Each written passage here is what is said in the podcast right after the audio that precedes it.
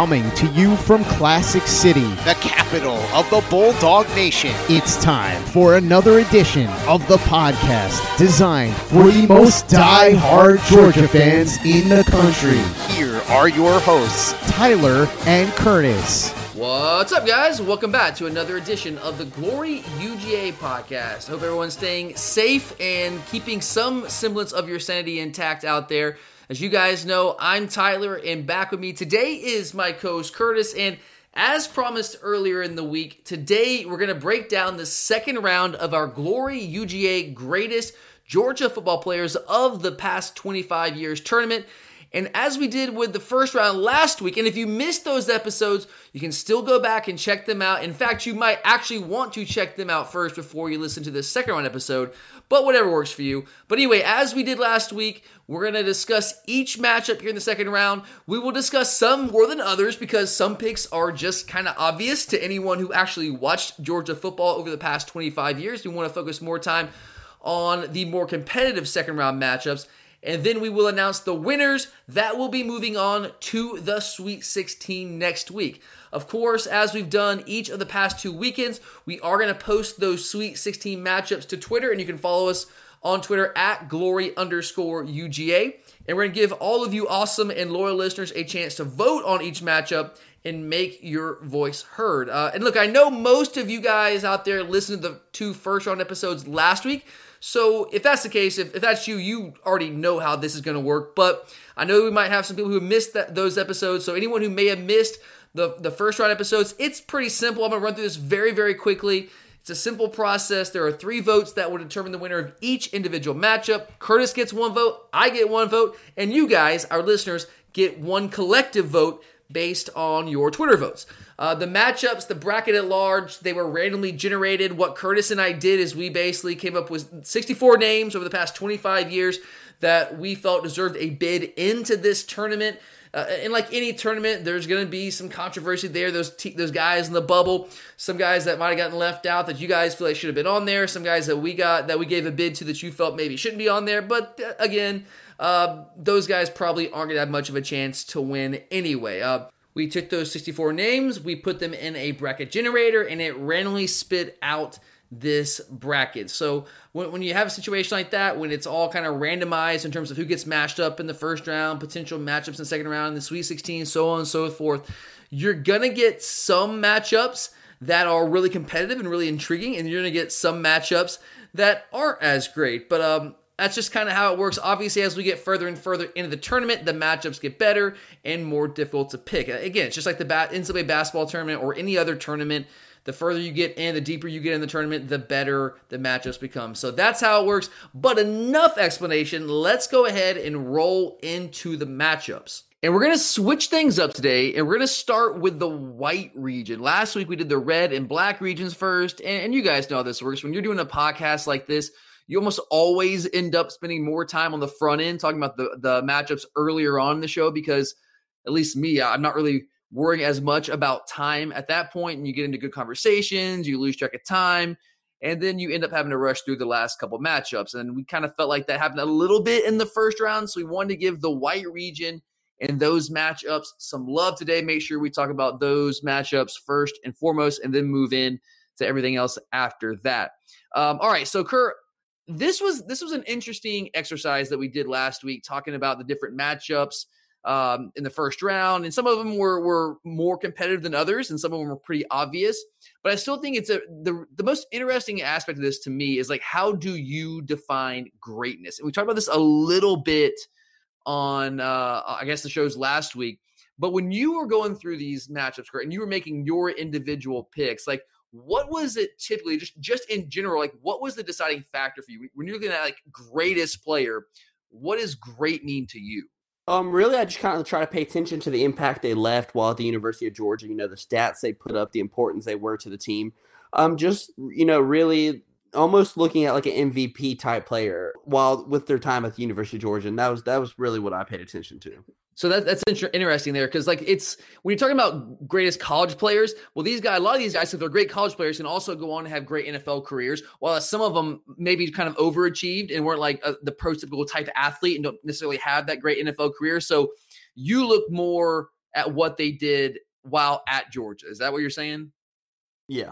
Yeah, I think there's one there's one matchup in particular I think that's really going to come into play. We'll talk about that more. I, I, think I, I think I err on the side of, uh, of agreeing with you there, Kerr. Like, what did you do at, at, at Georgia more so than what you did in the NFL? I think what you did in the NFL should count, but I if, if all things all, everything else being equal, I would go with what you did at Georgia. But I mean, there's a lot of different aspects. This to me, it's you got to factor in individual accomplishments like you know okay were you all sec were you all america what national award did you win were you a player of the year that kind of thing um, i think like for you just team success factor in the equation at all for you Kerr? like championships won that kind of thing um, not really, because I think sometimes when you go into that way, I mean, you're looking at more of a team's more. I, I think that can whole- be a tiebreaker, maybe. But yeah, I'm with you. I think I, that's not one of like the the leading indicators for me. I think that's maybe like if everything else is equal across the board, then maybe that breaks the tie. Um, I think uh, like you mentioned association with George. I think that's a big thing. Like the intangible aspect of it, like like greatness is really tough to quantify. I guess is the point I'm getting at here. And I think the intangibles that has to be factored in. Like, what do you mean to the fan base? How do they feel about you? What do how do they remember you? Uh, and like, how are you? How much are you associated with the University of Georgia? I think Nick Chubb is a perfect example of that because I'm not sure how many of you realize this, but Nick Chubb, as great as he was for us, as much as we love him, he was never an All American.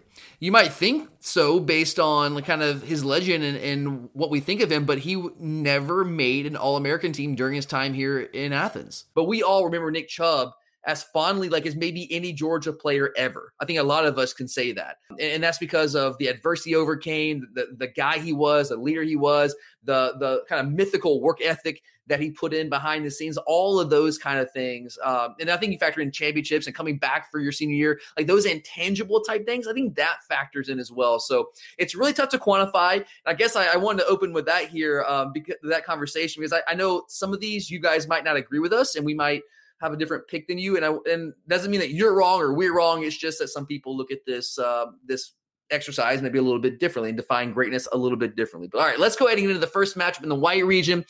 We've got two defensive players, two defensive studs, really. We've got Roquan Smith versus Marcus Stroud.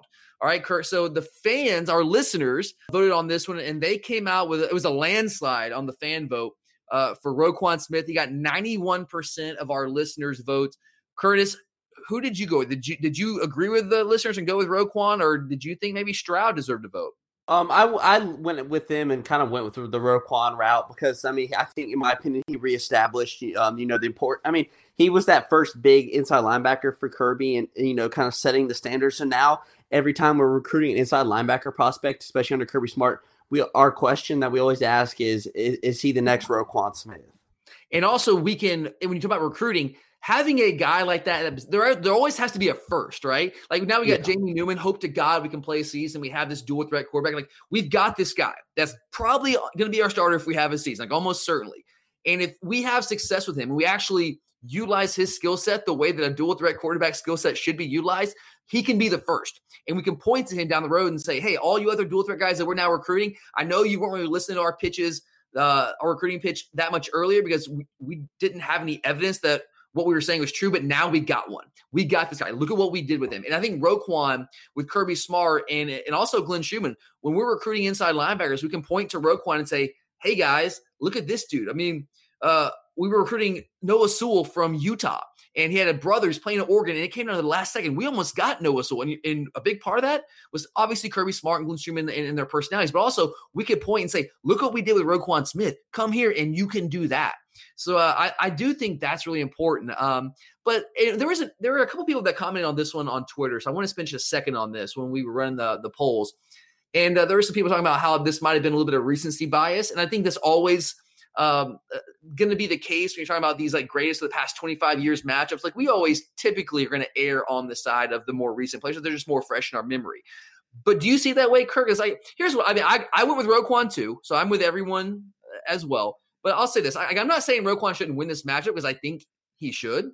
But is it as clear cut as like 91% of the vote that the listeners came up with? Like, does he really deserve to win that much of a blowout over Marcus Stroud?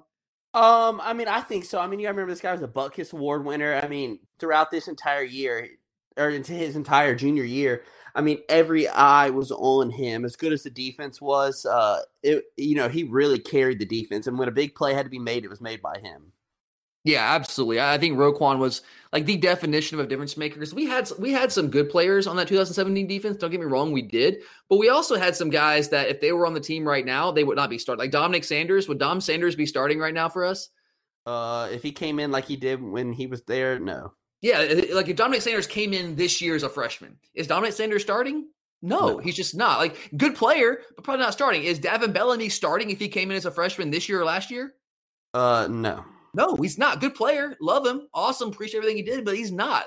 So we had some really good players, but I don't think we had up and down the defensive roster the amount of talent that we have right now. And Roquan Smith to me was that difference maker. Like he was that guy. Uh, and I, said it the, uh, last week, I'll say it again. Like I think Roquan Smith should have won the Heisman Trophy. If the Heisman Trophy was truly about the best player in America, and not just the, the quarterback who put the best numbers on the best team, then Roquan Smith, in my opinion, had a really, really, really good argument to at the very least be in New York City for the Heisman Trophy presentation.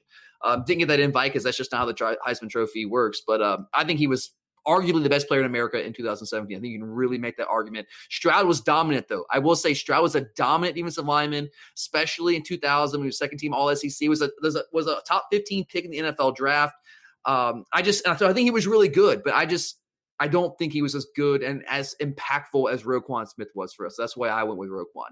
All right, next up. So they've got Roquan Smith. He will be taking on the winner of our next matchup, which is a oh, this is a I, this could be a potentially awesome Sweet 16 matchup. So we got Roquan Smith versus the winner of Todd Gurley versus Eric Zeier, quarterback Eric Zeier, running back Todd Gurley. Kurt, the uh, another blowout for the listener vote. Uh, Todd Gurley was a runaway winner uh, among the listeners with 94% of their vote. Was it the same story for you? Yeah, I, I think there's no question I went with Todd. Yeah, and Zeier, I know Zeier was before your time. Zeier was like like basically as I was coming of age, like my earliest, earliest Georgia football memories, like Eric Zeier was the quarterback. So I was really, really young when he was uh, the signal caller. But um, he was a really good player, man. Um, he was really good.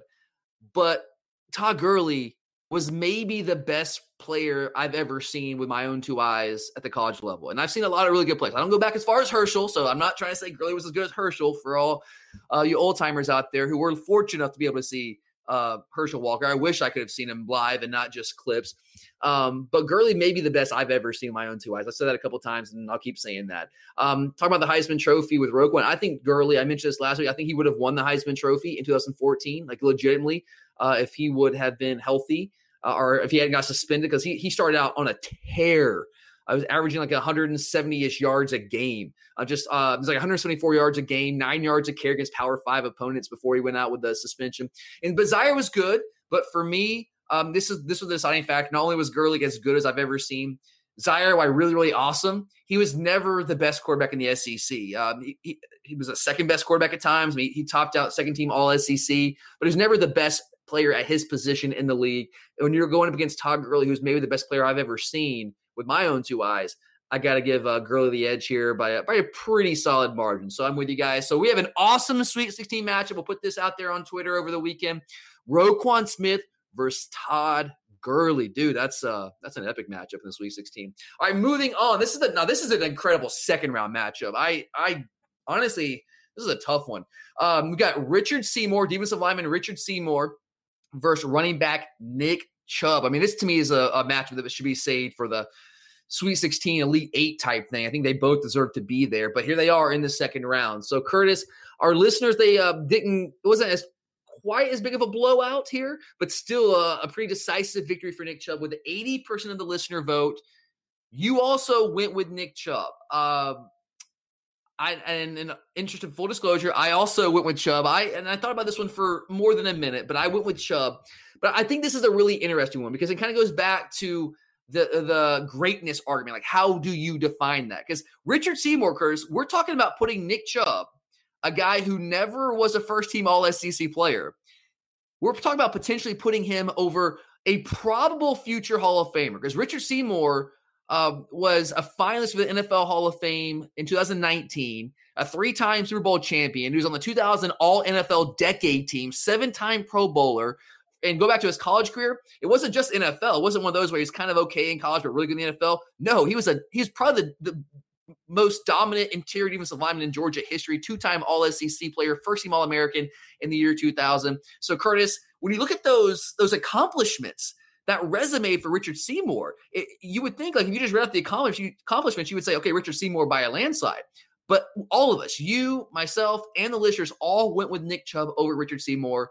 So tell me why. Why does Chubb get a nod over a guys? Well, I think, I think a lot of it. I think Richard Seymour is definitely one of those that he was just. It's been a while. I think that definitely uh, plays into his uh, yeah. into why you go with Nick Chubb over him.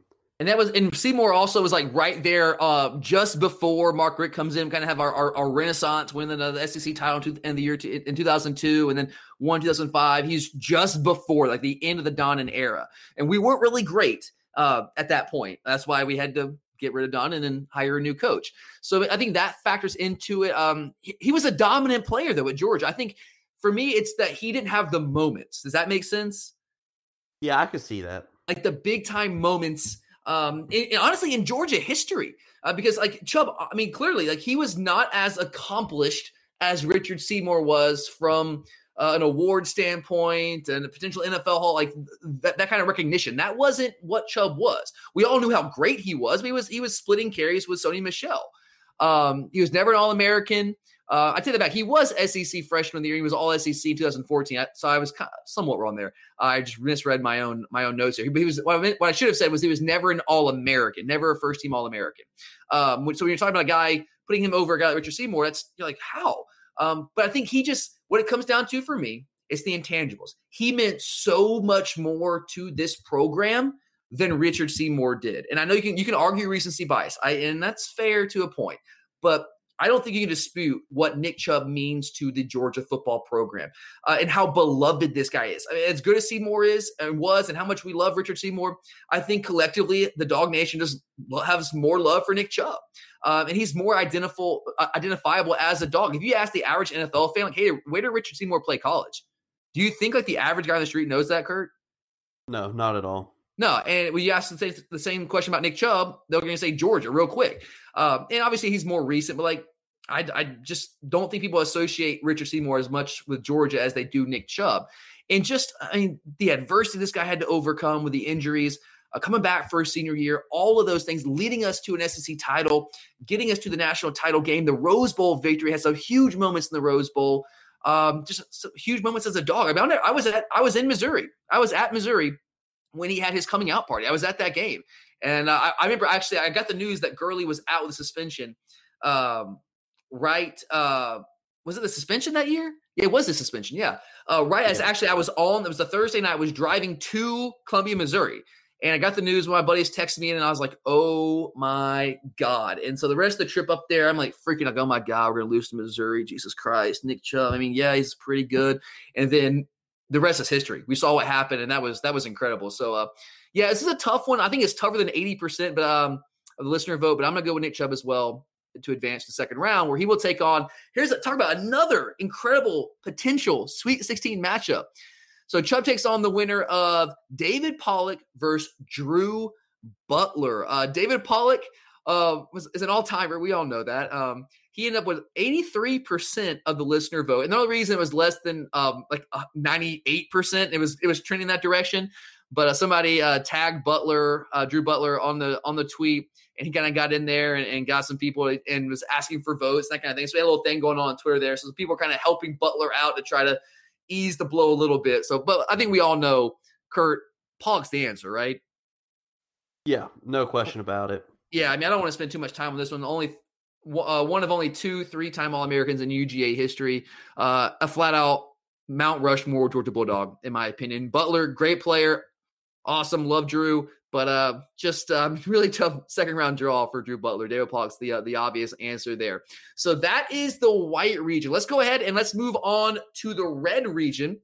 And the first matchup here is a matchup of two really good defensive players for us uh, in the mid 2000s or like mid 2010s, I guess is what you call. I don't know what you call that. We got uh, Alec Ogletree, linebacker Alec Ogletree versus DB Brandon Boykin. Uh, this one was a little bit closer than the, some of those that we saw in the white region. Ogletree won the listener vote with 70% of the vote. Curtis, you also won Alec Ogletree, as did I. Uh, why Ogletree over Boykin? I think o- Ogletree is very similar to Roquan. I think he's one of these new age linebackers, you know, where um, he kind of changed what we th- expected, especially as we went to a 3 4 system under Todd Grantham. He was that new toy, um, you know, the one that could run the field and do it all. Um, and I think you just remember all the big plays that he made against Alabama, uh, you know, the block kick and return for touchdown, Georgia Tech, where he slams the guy. Um, he Yeah. was just, a, you know, a very big, important piece of that defense that almost led us all the way. Yeah, that's that's a great synopsis there, man. I love that. I uh, I agree with everything you said there. I'll also add this. Like for me, when I was deciding between these two, just like you look at their their accomplishments, and they both had similar awards. Uh, they both topped out at second team All SEC during their career, so there wasn't much uh, separation there. But so for me, ultimately, I just went down to like who did I think was the better player. I mean, I watched both these guys every single game they played, every single snap, multiple times. Went back and rewatching games and uh, just came down to who I thought was better. And honestly, I just thought Ogletree, like Boykin, was really, really good and was very versatile for us. I just thought Ogletree was a better player. He was better at his position, better at what he did than Brandon Boykin was. I'm not saying by a by a landslide, but I just, in my opinion, thought Ogletree was better. So therefore, I went with him, and he advances on to the Sweet 16, where he will take on the winner of our next matchup. We've got Rodrigo Blankenship versus Ben Watson. Now, this one was pretty close. Um, and I'm curious what you had to say about this one, Curtis. Uh, Rodrigo Blankenship is a, uh, has been a fan favorite for the past three, four years. We know that. Uh, but he only won this vote, the listener vote, uh, with a with 65% of the vote. So a comfortable victory, but not an overwhelming victory like some of the ones that came in, in the white region. Uh, you also went with Rodrigo, as did I. We all went with Rod. But the question is why? Like, how can you? Why did we all pick a uh, kicker of all players over a long time, very, very good, maybe not elite, but very, very good NFL football player? Why Rod, Kurt? I think Rod just had the better career when it really comes down to it. Um, everything he did. He had the better college career, right? Yeah. And, and, and that's what you know I said earlier. We're talking about greatness. Like NFL careers are great, and that should factor into this. But I always go with the college. If if if two guys in the same matchup, and you got one guy that had the better college career and one guy had the better NFL career, and, and I I go with the guy with the better college career, unless the guy with, the NFL career was just like like a Hall of Fame type NFL career. I mean, there's degrees to better. Um, but Rod, I think, was a much better college player.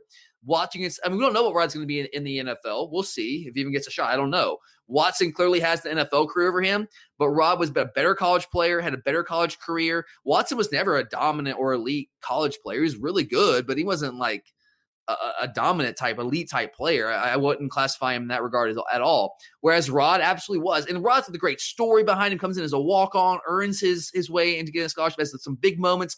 Kicking Notre Dame, kicking the Rose Bowl. It might have won that game, got us back into that game. Um, did have a few misses, but when you're a kicker, you're going to have some misses. Uh, became an elite kickoff guy after really struggling that his first year, uh, and just had the, the, really goofy, great, awesome, unique personality. Um, it was just a fan favorite. So for me, uh, that's why I ultimately went with Rodrigo. So we've got a Alec Ogletree versus Rodrigo Blankenship matchup in the Sweet 16. So we'll be looking forward to that next week. All right, next matchup here. Now we've got Jake Fromm, quarterback. We all know who Jake Fromm is, isn't even to, to clarify that, uh, versus Max Gene Gillis. Uh, Kurt, Fromm won easily here. He got 84% of the listener vote. You also went with Fromm. Now, uh, I, I had to make amends. Last week, I did not vote for Jake Fromm in the first round. Uh, but in this round, absolutely, I've got to go with Jake Fromm. Um, so for you, Kurt, why was Jake Fromm the winner here? Um, just, I mean, you got to look at the career he put together. I think that once again, I mean, I was looking at, you know, everything he did for the University of Georgia, leading us. You know, I kind of did vote for him last round, and I think all the reasons I voted for him last time is the reason why I pick him over yeah. Max, uh, Max this round. Yeah, and look, I, I as the president of Jake Fromm fan club today, forever, and always, um, I got to make amends for last week because I, I, picked Terrell Davis over Jake Fromm in the first round. I got outvoted by you and the fans, Kurt. But uh, and, and I think obviously Fromm had the better college career, but it was one of the situations where yes, I always err on this. I usually err on the side of the better college career, but like Terrell Davis, you're talking about Hall of Famer type thing. Um, whereas like Jake Fromm was really, really good. But and I know it's kind of the same thing as Richard Seymour versus Nick Chubb. I just think Nick Chubb was better in college than Jake Fromm was. I'll just be real. Uh, I think there's a degree of separation there. Um, but uh, in this now that he's in the second round against Max, uh, I, I'm I'm going to go Fromm here. He's an, he was an absolute winner. Um, there's a portion of the fan, he's an interesting character. because There's a portion of the fan base that love him and respect him and appreciate him for everything he did. There's a portion that hate him because the whole Justin Fields dynamic. Um, or always looking to, to, to bring him down any way they possibly maybe hate's a strong word, but looking to bring him down any way they can. So it's, it's kind of an interesting dynamic with him. Uh, but he was I think you have to admit he was always an incredible representative of the University of Georgia. Had some huge moments for us. Led us to three SEC title games, uh, two SEC or at least or one SEC championship, two Sugar Bowl appearances, one victory there, a Rose Bowl appearance, and an appearance in the national championship game. Um, it was just an absolute winner for us, man. I, I think he could, could have put up bigger numbers if he was asked to. Um, but um, obviously, we had a different kind of scheme to work with. So I, I, think it's pretty obvious here for me. I'm going with Jake Fromm as well. And he's advancing on to take on the winner of our next matchup, which, uh, man, this was a good, this is another one I thought was a really good matchup. It was one of the closer matchups in the second round with the fan vote. We got Jarvis Jones versus quarterback DJ Shockley. And this is a great second round matchup. Honestly, this one is, is kind of one that should have been maybe in the Sweet 16 or Elite Eight is that quality of the matchup. The listeners sided with Jarvis Jones here, but this one kind of went back and forth. DJ had it for a while. Jarvis came on late, ended up winning uh, the listener vote with 58% of the listener vote.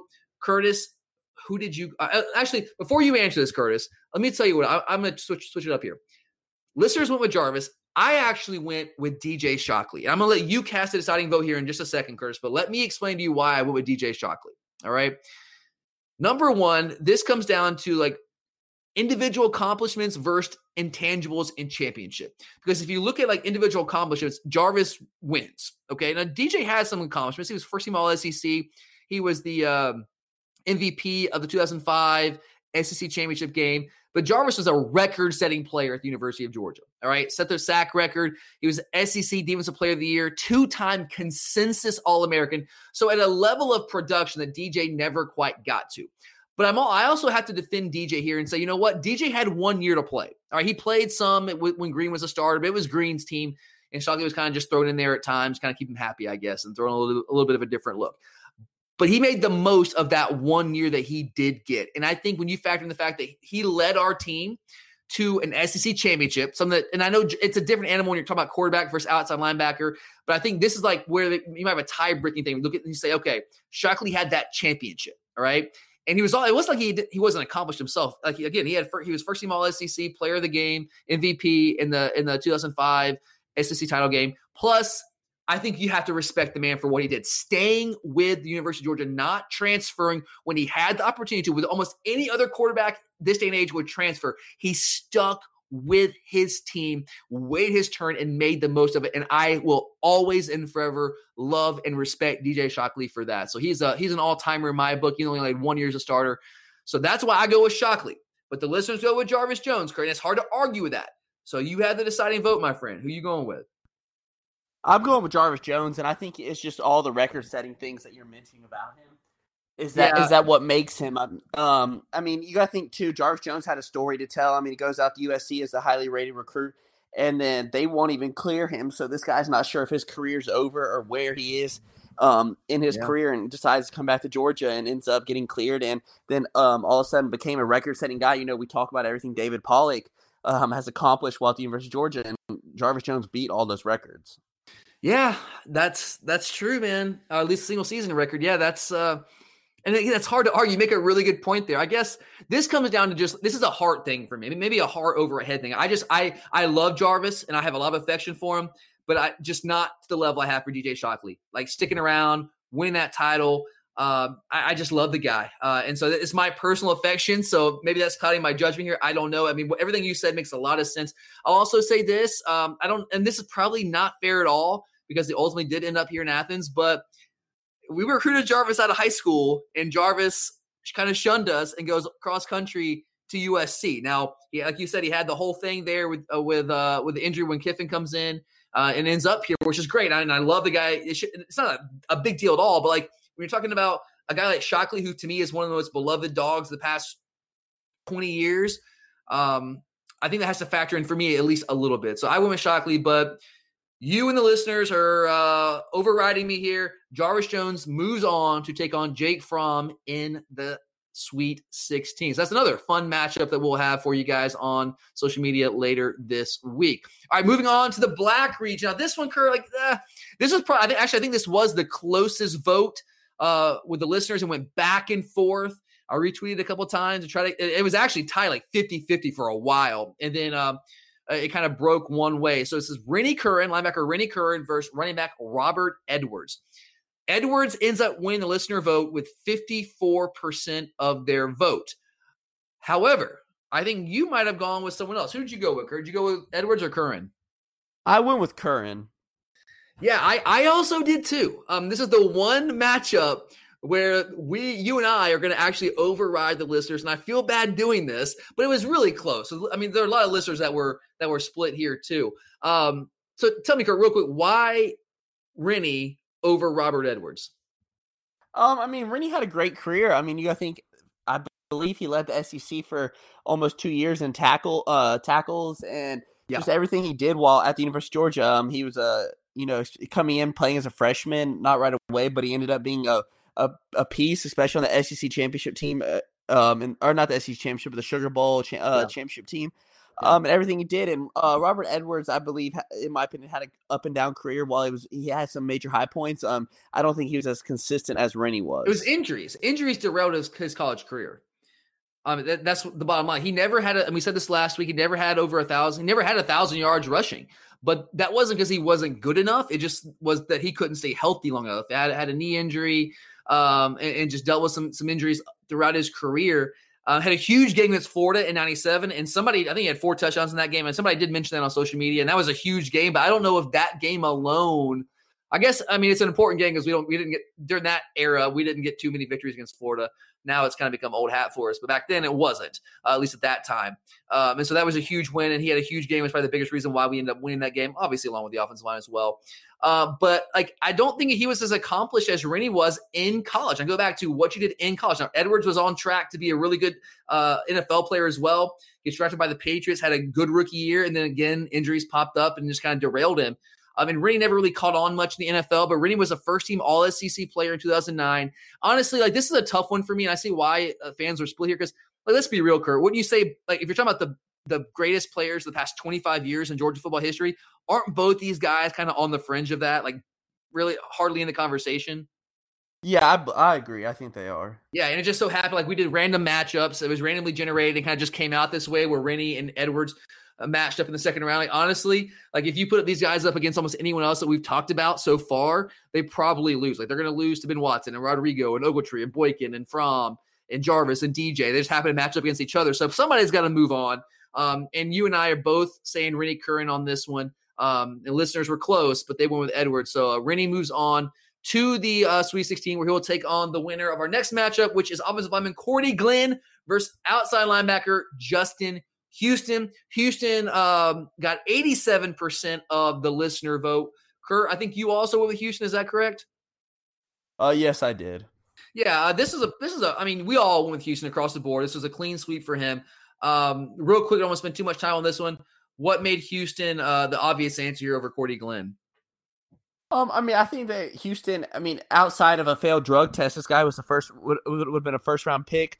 Yeah, I mean, to me, he's an absolute stud. Um, especially that last year, I think keep thinking of the big plays he made against Tech when we were struggling. He's all American bowl game that. Yeah, I mean the guy the guy just made big plays, and I think that's what sticks out to me. I mean he, I mean you see what he's done in the NFL, and I, and I mean Cordy Glenn's had a great career in the NFL. I think the big thing is Justin Houston was just, you know, as we've said for quite a few people, but he was that first big um, outside linebacker that we really got that kind of yeah. changed things um, in you know where we were going. I want to say he was out of Statesboro area area. If I uh, yeah, he is from Statesboro. Yeah, yeah, I want to say it was um, with John. A guy named John Knox. If anybody remember that blast in the past, and obviously Houston panned out a lot more than Knox did. Um, yeah, Cordy Glenn was a really good player. I mean, he just wasn't as prolific as Houston was. Houston that his final year, I mean, he's All American. Um, said the uh, had he led the NFL in sacks in 2014. He's a four time Pro Bowler, so it was like he had a better college career and a better. And Houston and, and Glenn had a really good NFL career too.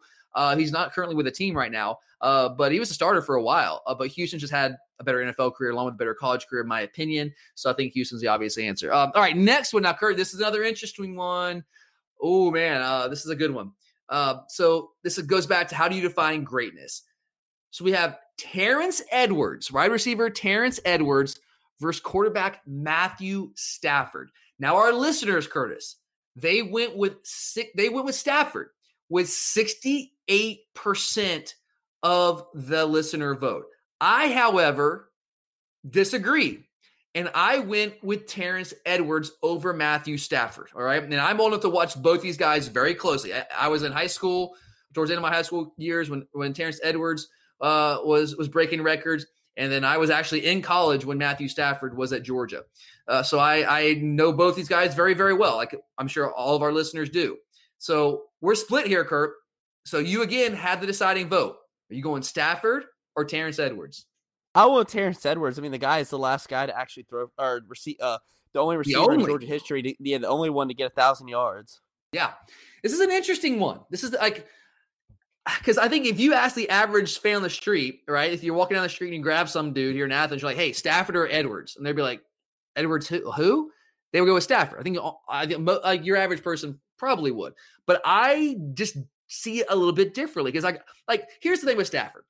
Uh, let me uh, let's just say this: like Stafford was a more talented player than Terrence Edwards. Is that fair to say? Very fair. Yeah, in terms of just raw talent, because I mean he's the number one NFL draft pick. I think people look at that and say, "Hey, Stafford's number one draft pick. He's over four thousand yards or five thousand yards in the NFL. Like he's been a star in the NFL for a while." I think a big part of it also is it was like hype in potential versus production in college when it comes down to this. Matthew Stafford was really hyped up coming out of high school, number one quarterback. That first big one we got, really, I guess I, I tell you about DJ Shockley was a big recruit too, but Stafford was a huge recruit for Mark Richt. I mean, I was in college when, when we were recruiting him. I remember getting him and freaking out about it and talking about how great this guy was going to be. I heck, I remember. um what's his name? Mel Kiper, before Stafford ever really played a game, said this guy is going to be the number one draft pick in three years. So he had the hype, um, all of that, the potential, and he was good in college. But Curtis, was Matthew Stafford ever an elite college player? Um, I wouldn't say elite. No. No, he was good. He was really good. He he was never elite. I mean, I, I said this the, on the show last week. He net he it, it was until it wasn't until his junior year. It took him that long for him to complete over 60% of his passes. He was good. He was never elite. Terrence Edwards, however, certainly didn't have the hype or the potential uh, or anything like that but or the or, you know the, the, the pro profile, NFL profile, anything like that. But in terms of production at Georgia, it's a no brainer. It's Terrence Edwards. You said it. I mean, he's, he was the only receiver in Georgia history to ever go for over a thousand yards in a season. He's still today first in in uh, Georgia history in career receptions, uh, receiving yards, and single season uh, uh, receiving yards and receiving touchdowns. First in Georgia history. Uh, when he reti- uh, when he when his career was over, he was uh, I think third in the SEC in career receiving touchdowns. Uh, when he when he graduated, he was also the SEC leader in career receiving yards. Now he's number three because obviously offenses have exploded recently. First team All SEC 2002.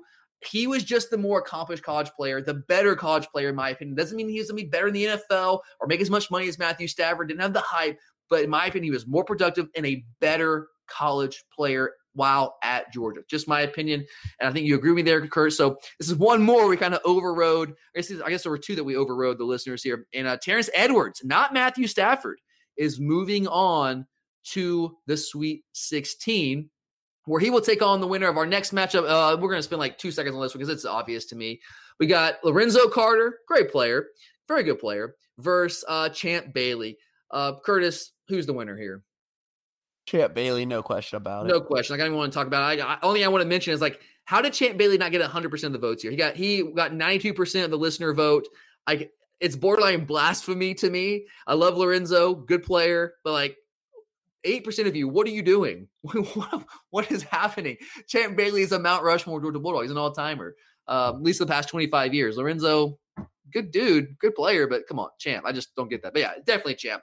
Uh, so he will be taking on Terrence Edwards in the Sweet 16. And that brings us to our final region of the second round. And this was, to me, this was some of the, the best matchups of the second round. And we're going to start off with a great matchup here in the, in the silver region. I think this is awesome how this one worked out. In the second round, we had Sony Michel versus DeAndre Swift, battle of former running back teammates. Um, the listeners sided with Sony Michel with 78% of the listener vote. Curtis, do you agree? Are you going with Swift? I uh I went with Sony. Yeah, so you're going with Sony. Yeah, All right, I, I agree. I went with Sony over Swift. Um, explain why Sony gets your vote, Kurt. Um, to me, Sony did it all. Sony was the type guy that would even go out there on special teams and you know go balls to the wall, and I you know I think I respect him for that. Um, and I think that in reality, I think Sony's a really good running back, and I mean I think he was the difference maker, especially as we made that run um towards the end of the season in his senior year. Yeah, um, great, great points there. I totally agree. Uh, here's the thing: like, I was curious to see what fans would say because Sony was really never the feature guy. He was kind of always the Robin to Nick Chubb's Batman. Uh, outside of the the second half of 2015, when Chubb goes down with the injury at, at Tennessee, obviously, um, and uh, Sony was the guy the rest of the way. He had a heck of a year 2015, had multiple 100, 125, 150 plus yard games, was really good and showed what he could be. Like he could obviously could have been the guy if there was no Nick Chubb. Um, so I was, but I was curious to see how fans saw that because Swift was the guy for two seasons. Um, but for me, like honestly, like if you look at their production, Sony, even though he was never the guy, it's crazy. Like even though he was never the feature back, his two his two best years, like the, the two years we had his most yardage, were better. If you combine those two years, were better than the last two years for DeAndre Swift. His 2018 and 2019 years, he actually had about 100 yards more. Sony in 2015 and 2017 combined, Sony had about 100 yards more rushing than Swift did in 2018 and 2019 combined. And Sony wasn't even the feature guy. So imagine if he was the feature guy. Um, then you also got to factor in kind of again the intangibles part. Uh, Swift was on the 2017 uh, SEC title team, Rose Bowl champion team, national championship uh, appearance team, but he was not as big of a part of that team as Sony was. Sony was one of the heartbeats of that team, along with Nick Chubb and, and Roquan Smith, guys like that.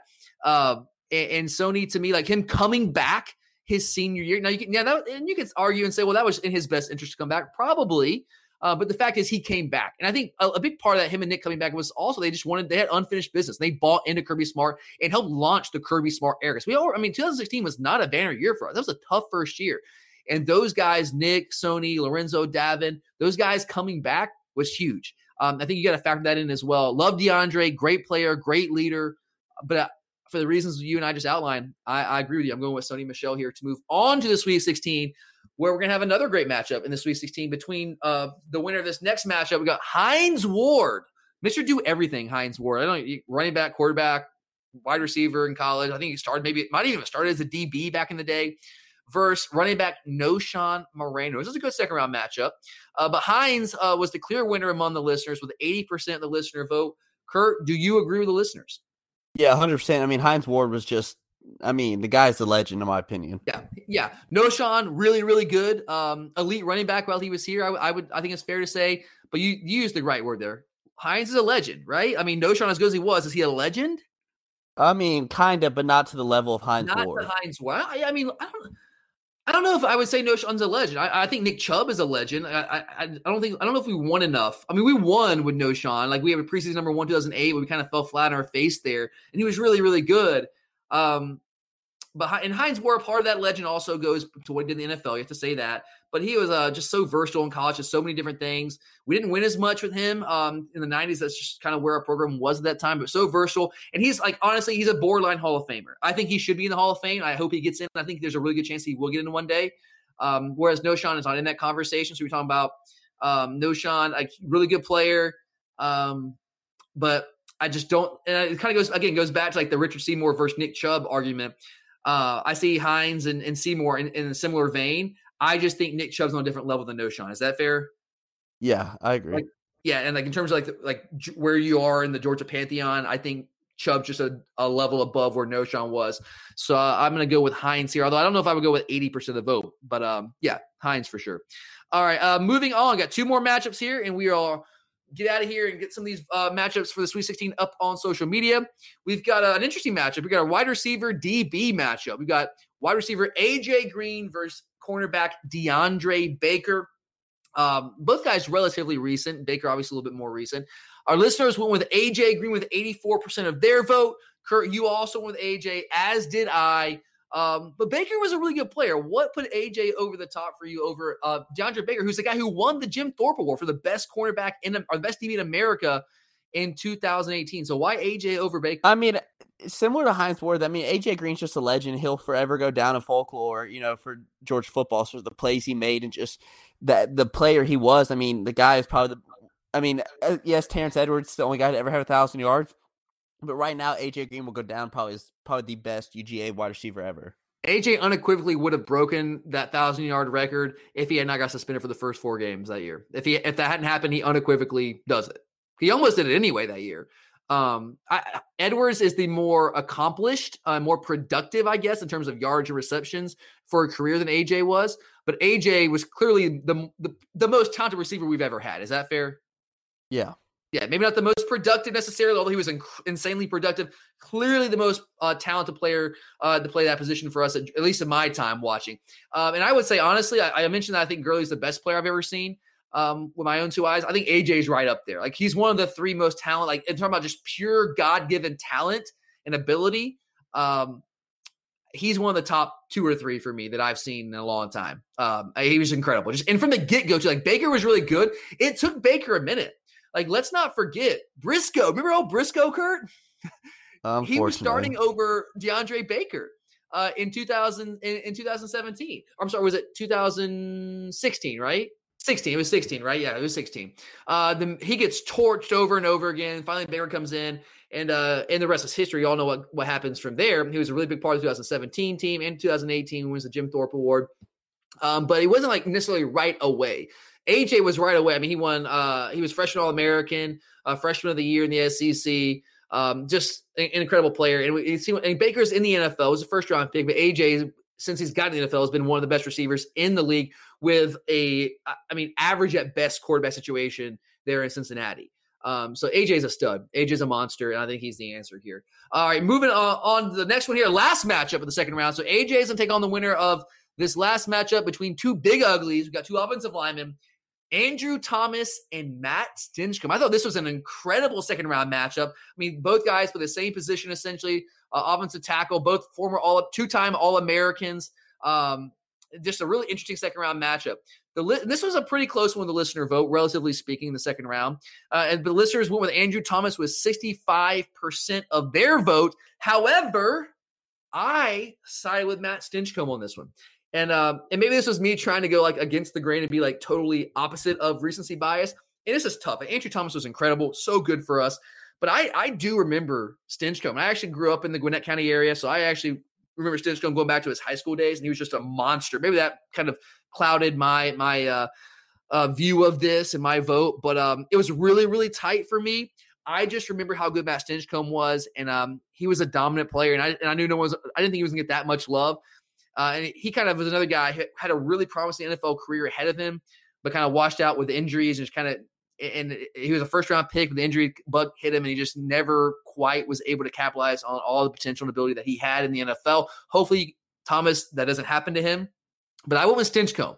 Um, but I wouldn't fault anyone who went with Andrew Thomas. So, Kurt, again, you just cast the deciding vote here. You go on Thomas or Stinchcomb? I went with Thomas. Why did you go Thomas over Stinch? Um, I mean, I think a lot of it has to do with the most recency. Uh, you know, once again, but at the same time, I mean, Andrew Thomas literally has been a day one starter since his freshman year, and I think you got to take that into account. That that's a really good point. Uh, and and this is not a, a, a knock on you at all. Like I think what you might have been maybe five or six when Stinchcomb was playing. So it's tough to hold that against you when you really didn't get to see the guy actually play. Um, I know um, Whereas you obviously saw Andrew Thomas, and, it's hard to argue against Thomas anyway. You're right. Uh, coming in as a, as a freshman right away, being an impact guy, that's that's huge. Um, so that's tough to argue against. But uh, regardless, you and the listeners are overriding me. Andrew Thomas is moving on to the Sweet 16 to take on AJ Green. But uh, all right, guys, that does it for us today here on the Glory UGA podcast. Had a lot of fun talking through these matchups. We are on to the Sweet 16 next week. We will put those matchups on Twitter for you guys uh, starting Thursday.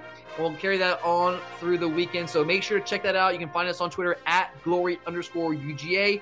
Make your vote, make your voice heard, and we will have the Sweet 16 for you guys next week. But thanks for listening. Hope everyone's staying safe and sane out there.